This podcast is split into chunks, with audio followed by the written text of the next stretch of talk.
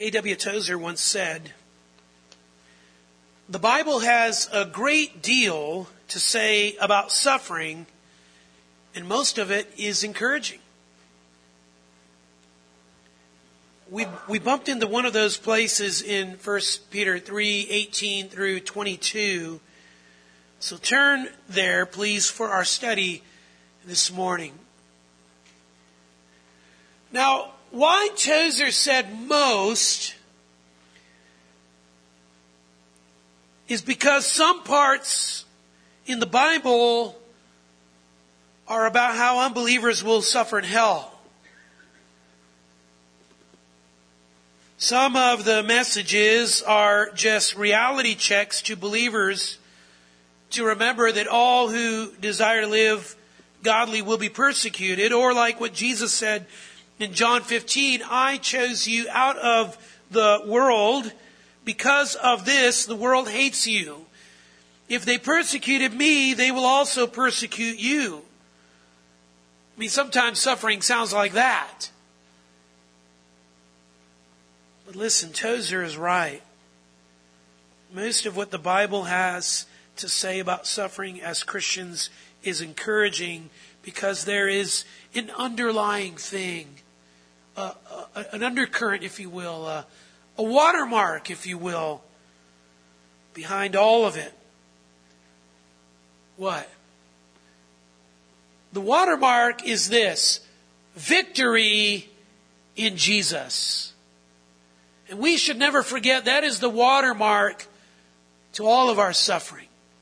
Victory in Jesus. The sufferings of Christ always triumph in Christ's suffering. And so Peter's lesson for us is don't get down, don't lose hope, don't despair, don't get discouraged, don't look at rejection or insult and get low. This could be your greatest time of victory.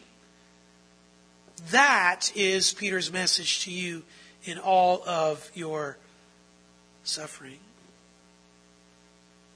Why say that? Because it was for Jesus. Jesus, in his greatest time of suffering, had his greatest time of victory. That's the thing to pull away, and that's for us. That is our encouragement.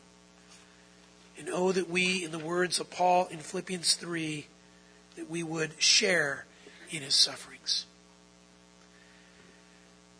Why should we want to share in his sufferings? To share in his victory. So let us put before us the verses that we have been studying and that we would like to study and to finish studying this morning, 1 Peter 3, 18 through 22. And allow me to read from God's holy word aloud, and you just listen or follow along in your Bibles. "For Christ also died for sins once for all, the just for the unjust, so that he might bring us to God, having been put to death in the flesh, but made alive in the Spirit, in which also he went and made proclamation to the spirits now in prison, who once were disobedient when the patience of God kept waiting in the days of Noah, during the construction of the ark, in which a few, that is 8 persons, were brought safely through the water. Corresponding to that, baptism now saves you, not the removal of dirt from flesh, but an appeal to God for a good conscience, through the resurrection of Jesus Christ, who is at the right hand of God, having gone into heaven after angels and authorities and powers had been subjected to him." Now, how does Peter encourage all believers with the sufferings of Jesus? I mean, why does a believer even need encouragement in that area? Let me give you a few reasons why a believer needs encouragement in the area of suffering. We could go back to John 15 and 16 and say, first of all, because they're promised. Because sufferings are promised. 2 Timothy 3:12, right? I mean, you make it your aim to live for Christ, to walk like Him, to talk like Him, to act like Him. And you know what the Bible says? You are going to be roughed up by the world. And I tell you, because that promise is real, we need encouragement, don't we? I mean, you bring the light to that room. You turn. By the way, I mean, that's the sovereign reason. God says darkness hates light. And so you bring the light to that room and you turn the lights on with your life and you turn it on with wisdom and with biblical thinking. And I'll tell you what, you're going to get a reaction. You always do. And oftentimes it looks like this. So you think you're holier than thou. You think you're high and mighty. You think you've got all the answers. And they hate it. It's promised. You are going to get a reaction. And by the way, before you run too quickly to say they, don't forget you. You were there too. And it took the Lord saving you to get you to understand that. So we need encouragement in the area of suffering for Jesus because those sufferings are promised. Secondly, because sufferings are preconditioned. They're preconditioned. You read Romans 8:18 through 27, and what it tells us is that creation feels those sufferings. Creation is letting us know all about it. There's a reason why we have 4 seasons. It is as though it's an illustration to us that creation suffers and groans. And every spring, it seems like maybe the life is here for good. And then we go through summer and it's exciting. And in fall, things start to die again, and you get into winter and you realize it didn't last. And so, sufferings are preconditioned. Creation feels it, and it wants to be freed from all the suffering that it is subjected to. Verse 23 of Romans 8, even we ourselves groan, Paul says. I mean, we go through life groaning, don't we? Some of you say, yeah, it only took me about 2 minutes, but when I got out of my bed, I was already there. Verse 25 of Romans 8, it takes perseverance to live through it. Because of the curse, this life is on a suffering path. And in fact, you can even read about that very suffering all over the place there in Genesis 3, which even includes not only women having children, but it says raising them.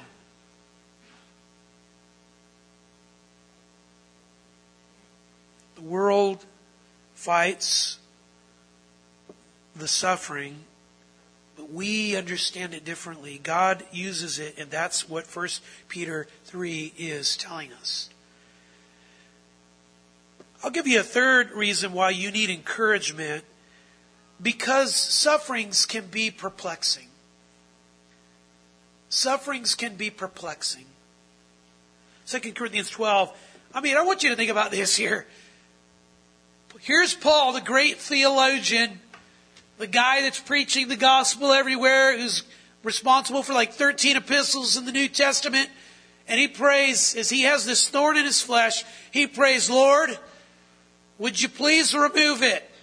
And he prays that 3 times. And I think after the 3rd time, he realized it's not happening. He is in this suffering, and he's perplexed why he has to go through this. You ever have that moment? This 2 Corinthians 12 moment is for Paul was kind of a why me. You ever have that moment? Why me? I mean, there are other people. Look at that guy over there. He's not even wanting to live for you. Give him the sufferings. It can be perplexing. He prayed 3 times for the Lord to take it away. Do you remember how the Lord answered Paul's prayer for the suffering to be removed? He said this, "My grace is sufficient for you, for my power is perfected in your weakness." That's a wonderful, elaborative way of saying no. Right? What he was saying to Paul was, you need this weakness. You need this to experience my grace. You don't see it, but you need it. So that's the third reason why we need encouragement, because it can sometimes the sufferings can be perplexing. Fourth, because sufferings are providential. We need encouragement because sufferings are providential. Philippians 1:19, "For to you it has been granted for Christ's sake not only to believe in him, but to suffer for his sake." Granted? Yeah. And that word granted is the same word that's used to describe something that's been decreed or ordained before even the foundation of the world. It's been granted. God has granted you this. Not only does it convey that, but it also conveys the idea of it being a privilege. Hey, you've been separated for this. You ought to see that this is a special place for you. It is connected to God's decree in some way. And I don't believe that's a negative. But at the time, we can sometimes feel it negatively. And, you know, in that context, Paul was just saying, if you're going to be committed to preaching the gospel, you're going to suffer. It's all part of the deal. God has kind of put that into that. Fifth, and we'll just leave it with this one. There's a bunch more that we could add, but let's just say, because sufferings are pruning. Because sufferings are pruning. Listen to this one, 1 Thessalonians 3:2. "We sent Timothy to strengthen and encourage you as to your faith." Now watch this. "So that no one would be disturbed by these afflictions, for you yourselves know that we have been destined for this." Verse 4, "We told you in advance that we were going to suffer." Verse 5, "For this reason, when I could endure it no longer, I also sent to find out about your faith." What's Paul saying in all that? This. "I wondered if with all the suffering in your life that I knew was going to happen, and all the suffering in our lives, that it was going to shake your faith. I wondered about that. I was concerned. I thought maybe you might look at it all and say, whoa, what should I believe about Christianity now? This is all part of God's pruning work," Paul says, "and I wanted you to understand that, and I wanted to see if you understood that." But that can discourage us when we don't realize it. See? So those are five reasons why we need encouragement. And Peter writes what he writes, and he gives us the greatest of them. Peter writes to believers who are suffering, and he wants to encourage them. How can he encourage them? With the sufferings of Jesus Christ when he went to the cross. And so there are four lessons for us from Jesus' victory in his suffering. Let's consider them. First of all, the lesson from his unique death. Verse 18. You remember that one? It was a sin-bearing death. The victory was that the just died for the sins of the unjust once for all. Why? To bring us to God. There's victory in that, right? In other words, he knew what the death was going to accomplish. He suffered death in our place. And you remember that literally brought us to God. He bore sin to bring us to God. Romans 6:23 says the wages of sin is death. In other words, that is a penalty, a punishment for you. That's the payment for your sin. You get death. Jesus, in dying for us, took that for us as a substitute. We couldn't get to God any other way. See? And so the lesson is our suffering can impact the salvation of others. The nearness that a person has to God. Did you realize that? Have you realized that about going through sufferings? That it is possible that the Lord is wanting you to go through them so that you might taste the victory of seeing another come to know Him. That's phenomenal. Second lesson from Jesus' victory in suffering, a lesson from His unmatched proclamation, verses 18 to 20. And we looked at this last week. Now you remember we told you that Peter takes us from the cross all the way to the ascension in heaven in this victory procession. But you have these little stops. And so the next stop would happen right after He closed His eyes in physical death. His spirit went to the spirits in prison. You say, oh boy, that's where my brain stopped working last time. You said that and I went, don't know what to do with that. Well, that's why we had to spend so much time explaining that. Why did His spirit go to the spirits in prison after dying on the cross? Because the spirits in prison were demons from Noah's day sent to prison by God. And so the point is to make a proclamation of victory there. I don't know about you, but I wanted, as I was going through this study, and I was preaching even last week, I couldn't do two things at the same time, so I did the one. I preached the sermon. But during the sermon, I just want you to know, I was just shouting hallelujah in my mind the whole time. You just didn't know that. I just was so excited. He did that. He made this victory proclamation. Now, there are lots of views about that.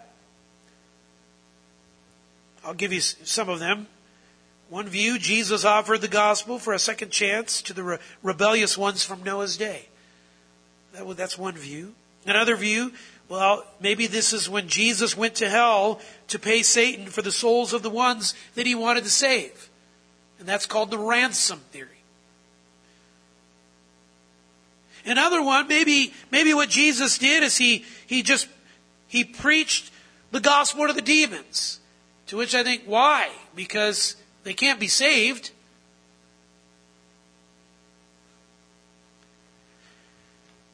Now, you remember I told you I had a few more notes on this, and so I want to share them with you. So here we go. I felt like this guy kind of helped clear it up for me in terms of being able to communicate what happened here. D. Edmund Hebert. You always sound smarter when you have three names, by the way. You know, it's kind of I love that. My parents didn't give me a middle name, so they probably knew what was coming. You know, it's like, you're probably not going to be one of those, so, you know, you're going to have to study a little extra harder than the rest. D. Edmund Hebert answers that, quoting this guy by the name of France, R.T. France, on verse 19. Listen, France observes that the statement in verse 22 that all spiritual powers are subject to Christ would cohere better with a proclamation of His victory than with an offer of salvation. He further remarks, the purpose of the letter to boost the morale of persecuted Christians would be better served by a mention of Christ's triumphing over evil powers than of an offer of salvation to them. The apocryphal story of Enoch's mission to the fallen angels, which was familiar to the Apostle Peter, involves a proclamation of judgment, not of mercy. 1 Enoch 14, verses 4 through 5. Now, that's apocryphal. That's not in the Bible. France goes on to say, we do not believe that Peter said that Christ preached the gospel to those imprisoned spirits. He taught that Christ announced His triumph over evil, which was bad news for them. For Peter's readers, however, it meant comfort and encouragement. End quote. Yeah, he said it. That was basically what I was trying to say last week. Now, you remember we're talking about those demons who sinned in Genesis 6.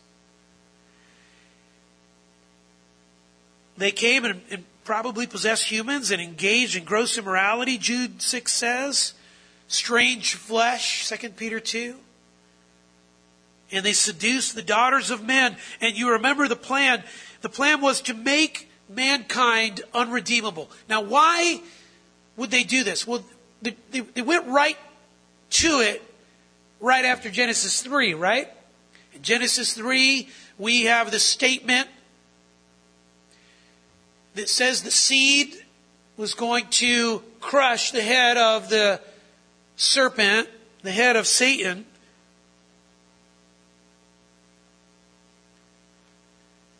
And so, to make it so that the seed of Genesis 3 that would crush Satan and his rebellion would never happen, they did this. And by the way, we tried to show you historically in the Bible, you can see Satan has always been trying to accomplish that in lots of various ways. And by the time you get to Genesis 6, we see there in Genesis 6 verse 5 and Genesis 6 verse 11 that the world is in this absolute, pervasive evil everywhere. And you think it's bad now. You remember there are only two places where it's spoken of as the days of Noah. One is here, the days of Noah, okay? And then you have the time right before Christ comes back, the days of Noah. Those are the most evil days historically. And what made them evil back then is that you had this just massive demonic influence everywhere. And that's why God drowned the world in a flood with all its evil. All but 8 people were evil with this demonic activity. If you want to understand how bad it was, all but 8. Imagine that. On this earth, imagine there only being 8 Christians. 8.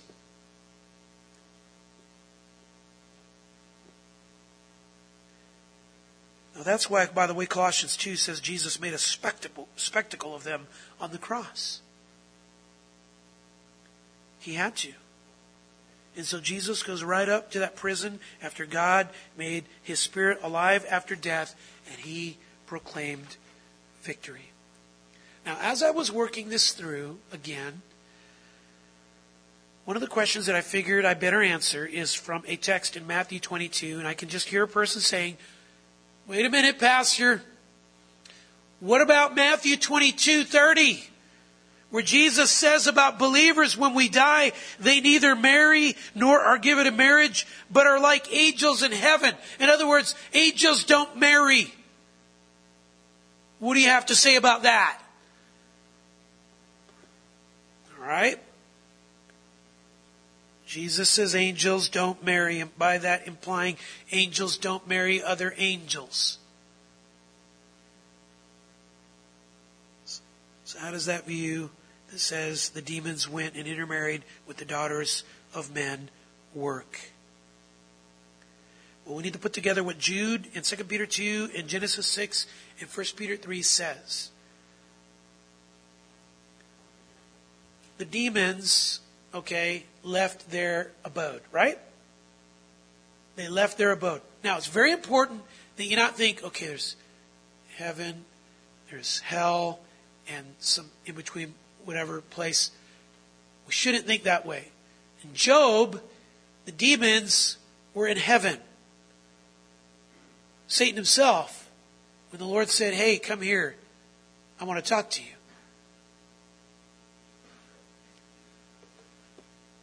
There is this outside of earth dimension that we know so very little about.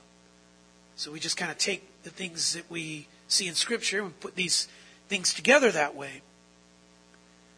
They left their proper abode. They left heaven. The demons, by the way, didn't marry other angels. You remember who they attached themselves to? Humans. Daughters of men. And so we're not talking about fallen angels marrying each other. We're talking about fallen angels leaving their domain to cohabitate with humans. Why do they do that? To corrupt humanity. It's very simple. And boy did they. With only 8 left after they were done. Boy, no wonder God drowned the whole world. Have you ever wondered that? I think because we foolishly think to ourselves, well, but I bet there were some nice people and everything that were just trying to, maybe pet turtles and maybe they were rescuing little, sparrows from, danger and all that. I mean, come on, wasn't the world a little bit like ours and everything? Again, I want to remind you, days of Noah. No, it wasn't. It was just gross immorality. That's how it describes it. By the way, I read John MacArthur's comments on this, and he made a great point worth noting. Demon activity, false teachers, that is the people with the doctrines of demons, are always, and you can look this up, you can read it for yourself, go find it. In fact, you want to just go read 2 Peter 2 or Jude, you'll see that this is true, are always connected with perverted living along with their perverted teaching. And the one perverted living that they are always connected to is sexual immorality.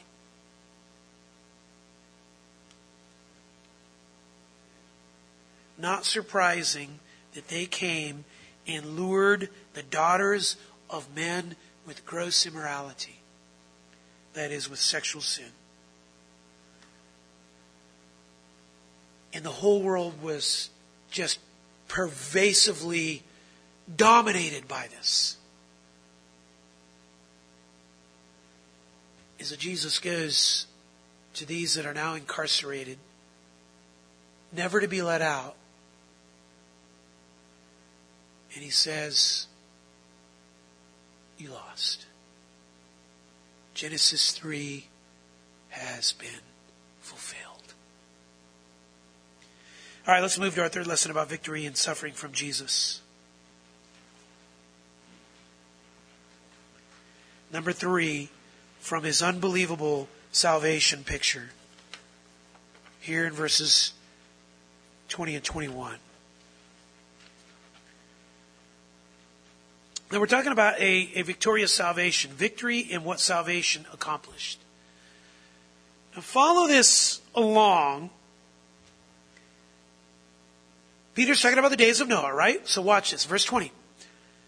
When the patience of God kept waiting in the days of Noah, during the construction of the ark. Now that's a key turn right there.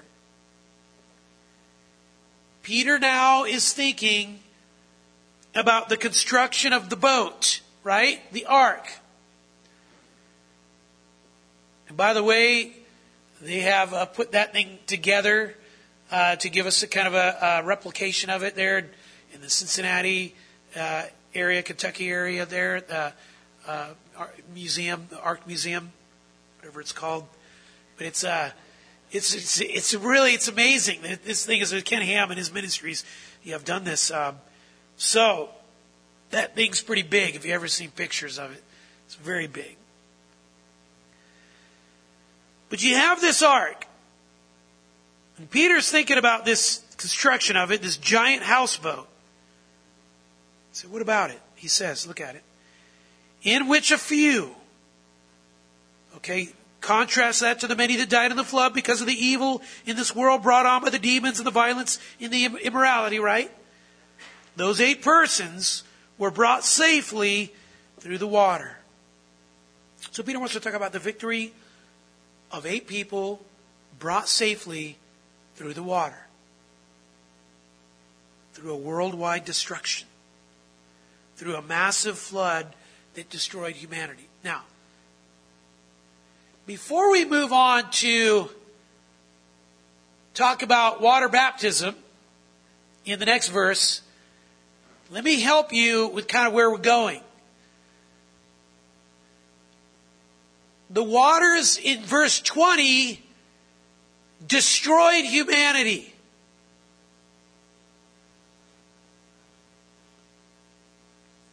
That's a little different than baptism waters, if you ask me. I think you can see that, right? So if water is our connection here, we probably need to explain how is it that in verse 20 they are destructive waters, but in verse 21 they're saving waters.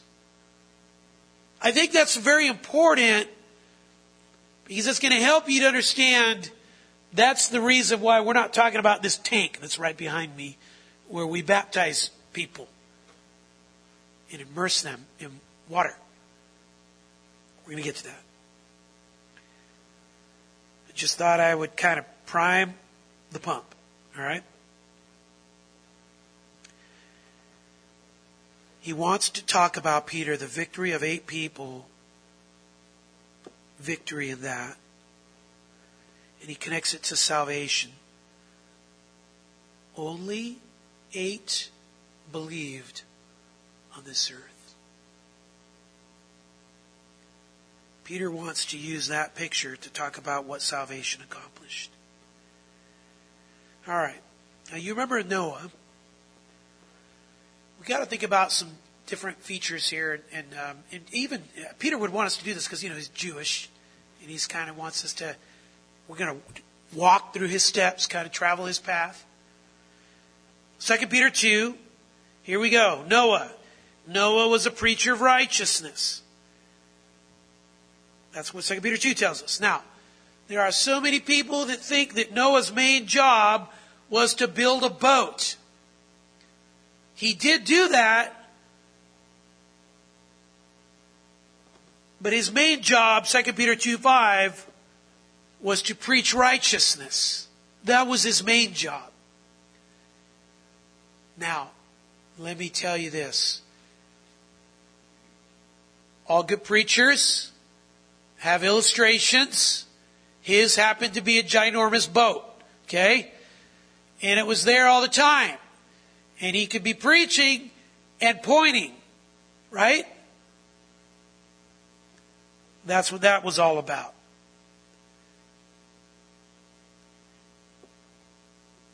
He was to preach righteousness. And what does that mean? It means this. Be righteous or die in judgment by God. Be righteous or die in judgment by God. Those are your two choices. That's what Peter preached. Now, how do you get righteous? Genesis 6. It says this. Noah was a righteous man, a blameless man. He walked with God. But now listen, most importantly, verse 8. Noah found favor in the eyes of the Lord. That word favor means grace. Let me read it with that as a translation. Noah found grace in the eyes of the Lord. The Lord's grace made Noah all of those things. Don't get it wrong. It's not Noah was blameless, Noah was righteous, Noah did all these things. So God said, I'm going to splash some grace on you. That's the wrong view. Noah found grace in the Lord, and therefore he was righteous, he was blameless, he walked with God.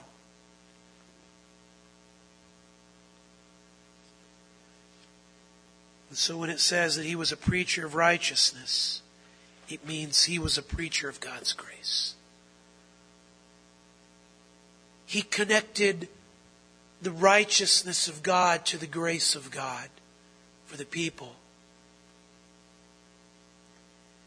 say, how can he possibly do that? Simple. You are sinners sitting exceedingly. You see this boat right over here? God's grace. See it? You, sinner, boat, God's grace. Got it? Get in.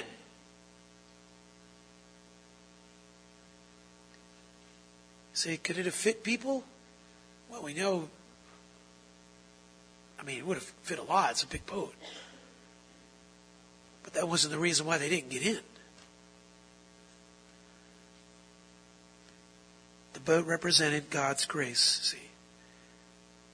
You know who received God's grace? Only 8 people. Noah, his wife, 3 sons, and their 3 wives. But the boat also represented another thing. God's judgment. And so the ark was God's means for their deliverance from His judgment. God judged, but God also provided grace, provided salvation. That is at the core, at the heart of understanding salvation.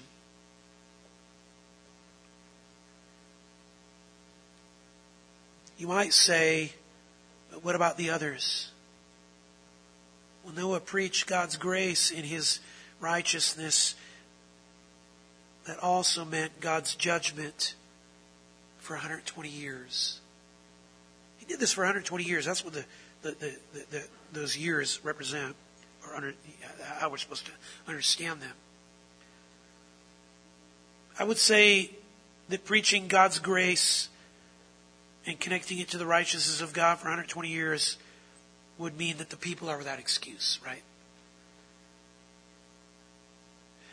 Now think a little more. That means the ark of grace took them from a world of evil and carried them through the waters of judgment right into the newness of life when they walked off the boat. You seeing it? Catch all that? They were in the middle of the judgment, but protected from it and safely brought through the water. Protected in the ark, delivered in the ark, having gone through the waters of judgment. They survived judgment. You know what a believer is? A believer is one who has survived judgment. So, well, God hasn't even judged already. Oh, yes, He has. For the believer, He has. In Christ, right? That's our picture. All right, now we can go to verse 21. So that I wanted to set it up so that now we can go to verse 21. Take a look at it. Now, these first 3 words are the most important words. Corresponding to that. It's a very interesting word. I believe it's the most important word for our point. The Greek word is antitupos. Antitupos. We get our word antitype from it. The word means the exactness of correspondence between the stamp and the die. Okay? So here we go. You've got the stamp, you've got the die. The stamp then takes, right? It gets put into the ink and it's to make that die to kind of be a replication. Let me give you an example of how this word was used. Hebrews 9:24, for Christ did not enter a holy place made with hands, a mere copy of the true one, but in the heaven itself. Hear that word copy? That's our word, antitupos. In other words, the ark going through the judgment waters to safety was just a picture of something else. It was a copy from the die. And by the way, I'm going to show you can look at it in that order and reversed as well. But let's look at it from that way. What is it a copy of? What did it picture? Our salvation. You could look at it the other way too. Our salvation and how it was accomplished is the same picture as the grace ark, carrying the elect ones through the judgment waters safely to the dry ground. There you go. That's what that is. In other words, it is an analogy from physical life to a spiritual truth. All right, now let's look at the next phrase. We've got to take this thing piece by piece so you can understand this. Because I tell you what, this is a verse that's been very misunderstood and therefore misapplied. Peter says, baptism now saves you. Now that's the thing the ark picture corresponds to. All kinds of people, see that and they say, what? Baptism saves you? Two things help us understand what Peter's talking about. Grammar and context, okay? And when we get through this, I think you're going to be good, all right? Grammar and context. Now the word baptisma, that's the noun, literally means immersion or submersion. Back then, if you would have gone to a person, if you would have used this word, baptism, in a sentence, they would not have thought about being dunked in water. And that is as a ceremonial rite. That would not be the first thing that would come to their mind. That word later on came to signify baptism as we know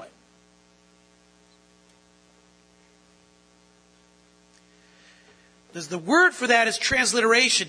And what that just means is that it goes beyond the actual literal word, becomes the meaning of it later on.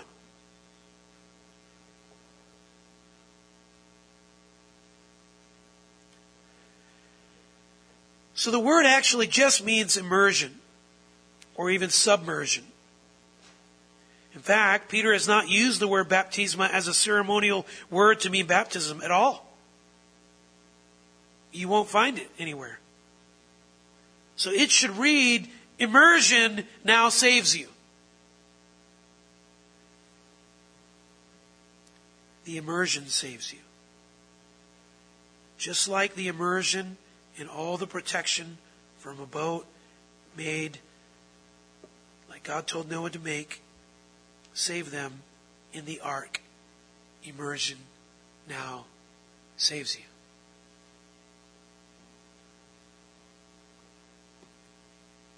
The boat had to go through the waters for the salvation of the people to take place.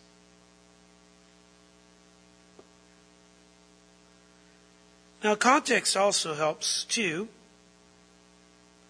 There's no place in the entire Bible where it says that water baptism saves a single person. Nowhere. This would be the only place. So be careful. Before you take one verse and make a whole religion out of it, okay? Or a whole denomination, whatever you want to make. Be careful, because this would be the only verse.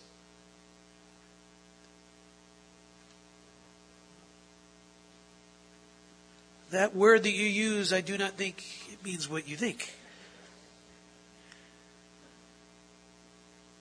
There's no place where it says a ceremonial washing of water gives a person salvation. In fact, the only groups of people that I could find that talk like that were the Pharisees.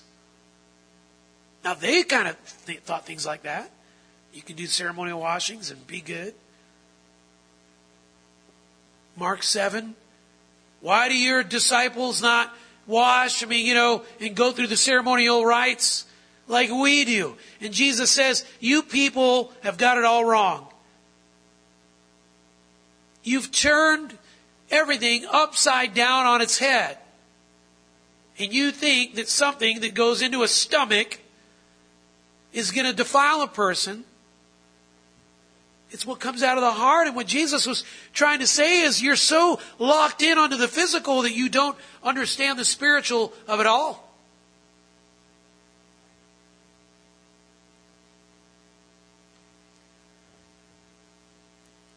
So we have to understand these things.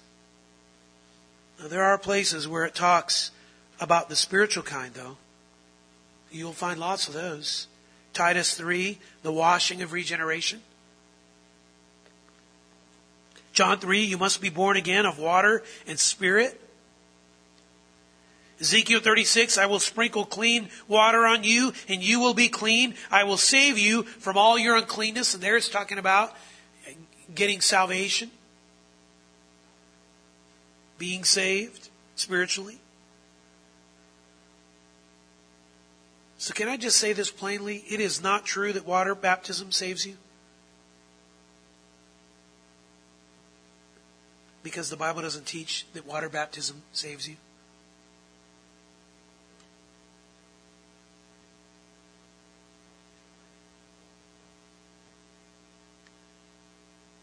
He's talking about the kind of safety that is similar to being in an ark.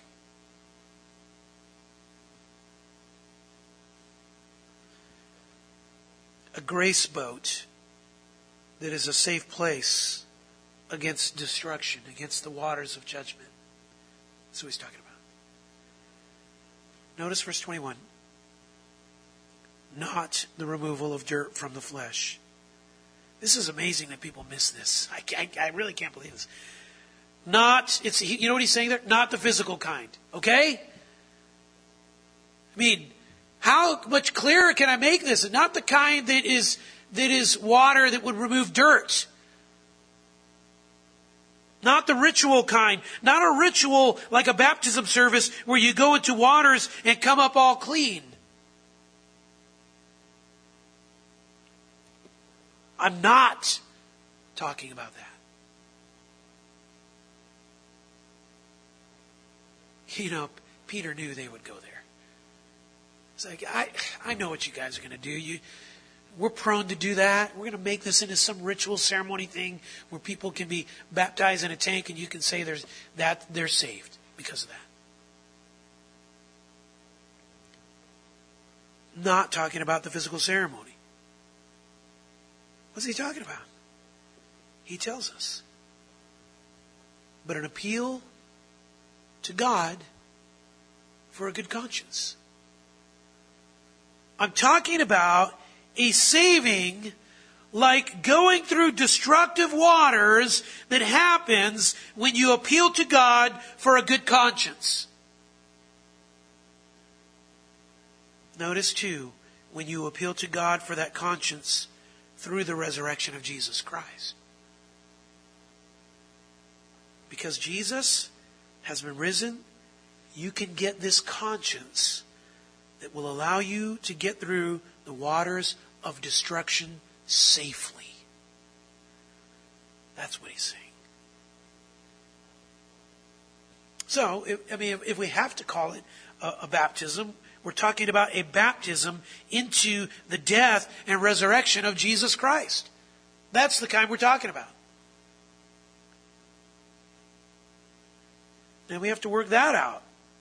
That salvation picture from Genesis 6 through 9 a little bit more. Now, what was the flood? It was God's justice, right? God's judgment against mankind's evil. I mean, he killed everyone, all but 8. Millions on this earth wiped out, but God put 8 of them into an ark, okay? The ark faced all the water, all the rain, immersed into all the water of God's judgment against the sin of man. It had to be something that was made with the pitch, that could be water resistant, that would allow for water on all sides, up, down, and all around to encounter, but do nothing.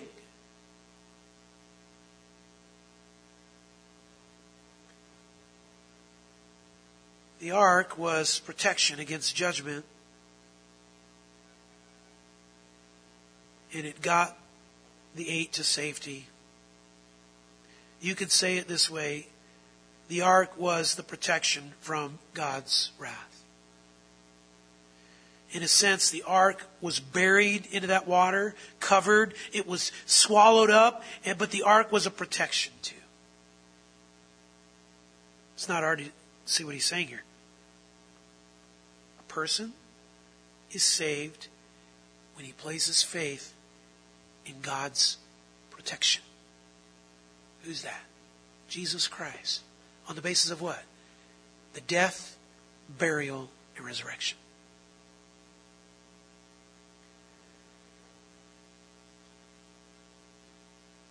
Jesus Christ is our protection. You say, what did he do? Well, he faced the wrath of God. He was immersed into the death waters. He protected us from his wrath and then dropped us onto the dry ground of new life. And he came out of that living, out of that thing in newness of life, because Jesus Christ lives now by resurrection.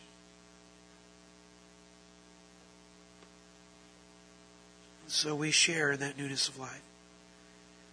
You say, is there a section of Scripture that actually says that? Boy, I'm glad you said that. Romans 6:4, listen to this. Therefore we have been buried with him through baptism in the death, so that as Christ was raised from the dead through the glory of the Father, so we too might walk in newness of life. That's Peter says, he says to Paul, amen. He agrees with him. So really 1 Peter 3:21 speaks of union with Christ in that immersion. See? It's a picture of our salvation, a picture of how Jesus accomplished it for us. But it's even deeper than that. We got to go further. You left the world of sin. Your sin and the world of it, just like those 8 did. That's the picture. I mean, they were making a statement against the evil world by getting into the boat. And so you entered the ark by faith. You came to Jesus Christ, the ark for us. You came to him for new life, for safety from sin. John 10, you entered in. Hebrews 10, you entered by a new and living way. You entered in. What did you face? The battering waves of judgment against you.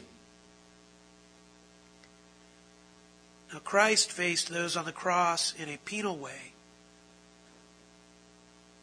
Right? God's wrath. He took our place, but there's more. You still face battering waves of sin and suffering, and I believe that's the connection he's making here.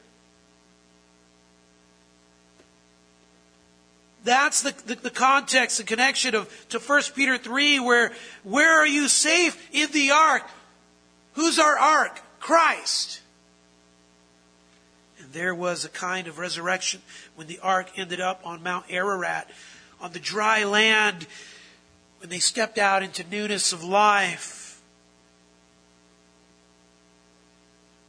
You know what the ark was? The ark was a coffin. It was like entering into death. And that's just what you entered into, a death box.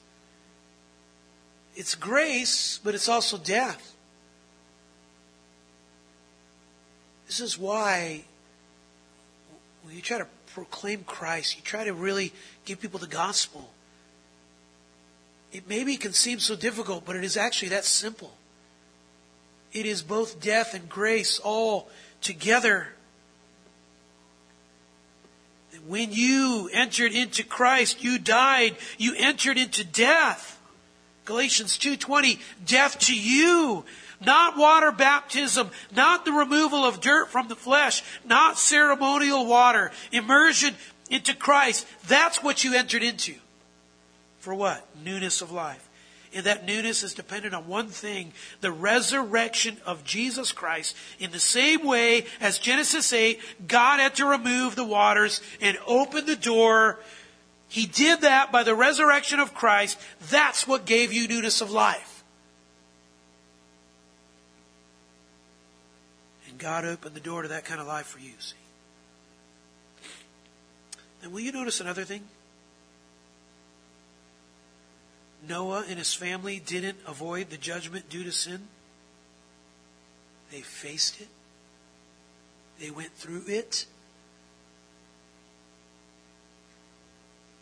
But because they were in the ark, they were protected. Instead of judgment, they were brought safely to God. I think that's the point that Peter was making here. You're safe because of Christ.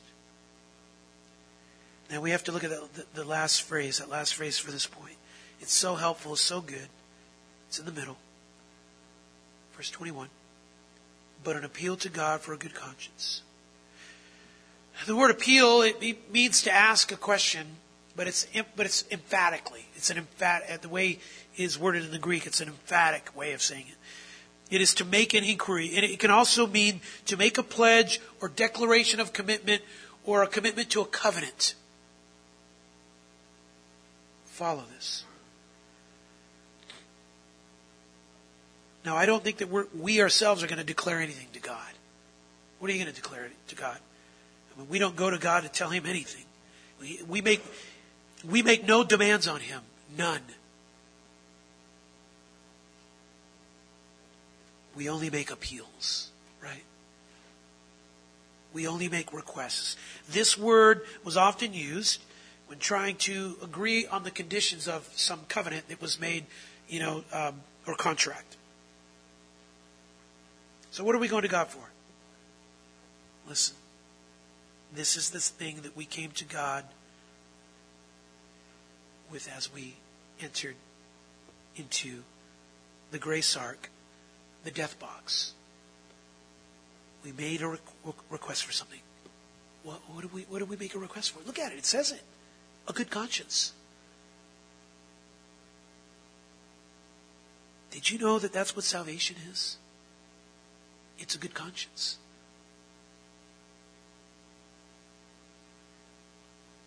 A request for a good conscience. The Bible says all our lives as unbelievers are with a bad conscience. Guilt. And the more you get the law, the more you get that preached to you, the more you get convinced stronger and stronger of the guilt that you are separate from God as his enemy.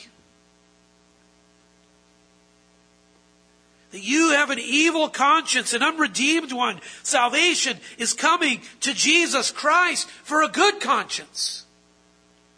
It's confessing to God that all you have is an evil conscience. I'm coming to the boat, Lord. I'd like to get in, but I got to be honest. I have nothing to give you. And all I have is this evil conscience.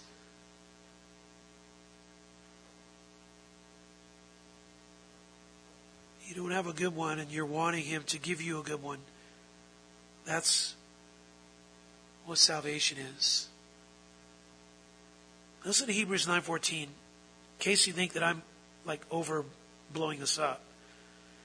How much more will the blood of Christ cleanse your conscience from dead works? It's talking about application of the blood of Christ to the believer for forgiveness. Later, Hebrews 10:22, talking about coming to Jesus Christ for salvation. Let us draw near with a sincere heart, in full assurance of faith, having our hearts sprinkled clean from an evil conscience, and our bodies washed with pure water. What Peter is saying, same thing the Hebrews says, same thing that Paul says in Romans 6, is that Jesus Christ accomplished victory and salvation just like Noah and his crew were saved from the judgment water against sin when they entered in. And for all those who are weighed down by the guilt of their conscience, you can come to a Savior who is immersed at the cross for your sins and raised to life to give you life. And all you have to do is enter into the grace boat, the death box of Christ, who will protect you from God's judgment against sin. Now I know that's a mouthful, but that's what this is teaching, beloved. It's incredible, isn't it? I'm still saying hallelujah. So what saves you? Immersion into the ark of Christ. I would be remiss to not say this next thing. Have you entered in? Have you entered in? Have you trusted Him for salvation? You can. You do know He will cause something worse than a worldwide flood when He finally judges for all sins. How are you going to make it? Listen, you won't. They mocked Noah. What a fool, preacher of righteousness. Him and 7 others were saved. I'm trying to spare you by telling you this. I'm no Noah, but I'll tell you, anytime you preach Christ and His righteousness, you are building the boat. But you must enter in. Yeah, they'll mock you for it. But you must. Come to Him to covenant with Him. For grace, for obedience in the freedom of a new good conscience.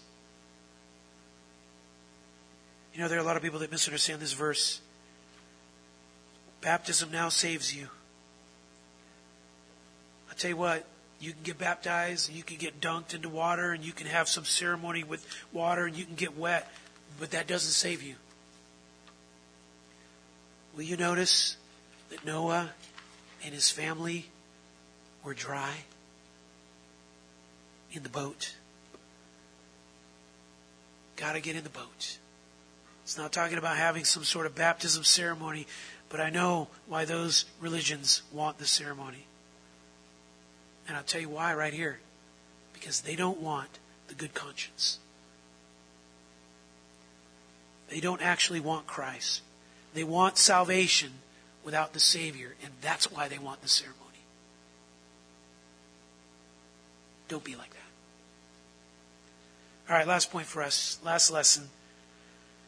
First lesson of the victory of Jesus and His sufferings, from His unique death. Second, from His unmatched proclamation. Third, from His unbelievable salvation picture. Last one, from His unequivocal exaltation. I had to just give it to you. Wasn't sure that you would spend way too much time trying to figure out how to spell that one. I know I would. So I had to give it to you. Verse 22. Who is at the right hand of God, having gone into heaven, after angels and authorities and powers have been subjected to Him. Now this is the point about the victory of Jesus, from the fact that He is supreme over all. This is what happened after His ascension. He died. His spirit was made alive. And so He went to the demons in prison. He rose from the dead to save us. Then He ascended into heaven. Notice, to do what? To sit. What's it mean to sit? He's finished. But He's not resting. Don't misunderstand. He's interceding. Romans 8 says He prays for us. All right. The right hand of God is the hand of supremacy. It's the highest. It's the seat of the highest majesty, the highest rank of all. It's the greatest position. It's the place of authority. Now, the message of being at the right hand of God, having gone into heaven, is that His work is done. Great victory in that, right? Hebrews 1:3, and He is the radiance of His glory, an exact representation of His nature, and upholds all things by the word of His power.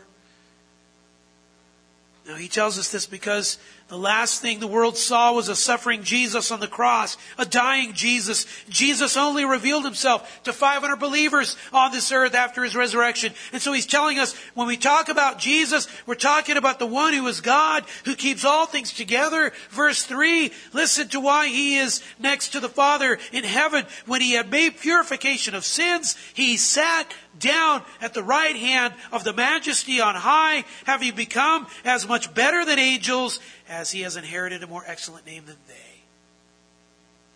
Verse 6. Let all the angels of God worship him. I mean, that's the scene in heaven. Peter tells us when that happened, after angels and authorities and powers had been subjected to him. It's talking about the demon angels, the bad ones, same language in the rest of Scripture, Colossians 2, Ephesians 1, Ephesians 6. Jesus is in the seat of honor, the seat of power, the seat of authority.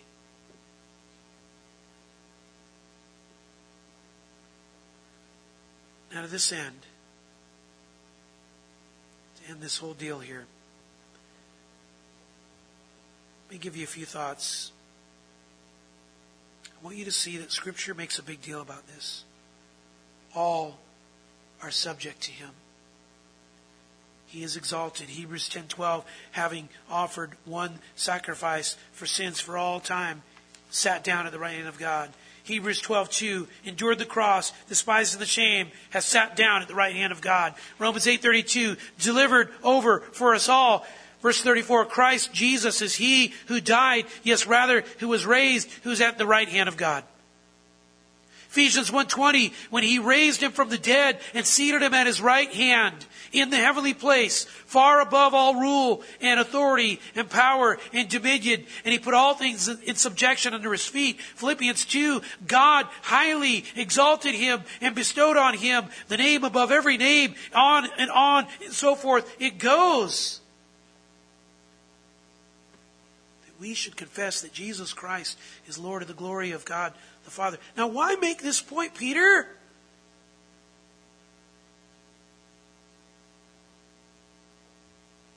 Proverbs 15:33 is the answer. Before honor comes humility. Suffering is the path to glory. The exaltation comes through the suffering. That's why there can be victory in suffering. Peter says, your unjust suffering, believer, is the path of victory. It was for Christ. It is for you. Romans 8:17. And if children, heirs also, heirs of God, fellow heirs with Christ, if indeed we suffer with him, so that we may also be glorified with him. Jesus is our example. That's how we go through suffering. Go through it like victors. There's victory in it. And the pain only reminds us of our Lord's gain. Amen? Let's pray. Gracious Father, thank you for this incredible salvation that we have in Christ. Help us now, Lord, as we seek to understand your word, Lord, to apply it to our lives. What an incredible salvation, Lord, that we can draw from, and that forever in heaven we'll be singing, worthy is the Lamb who is slain. We love you. In Jesus' name we pray. Amen.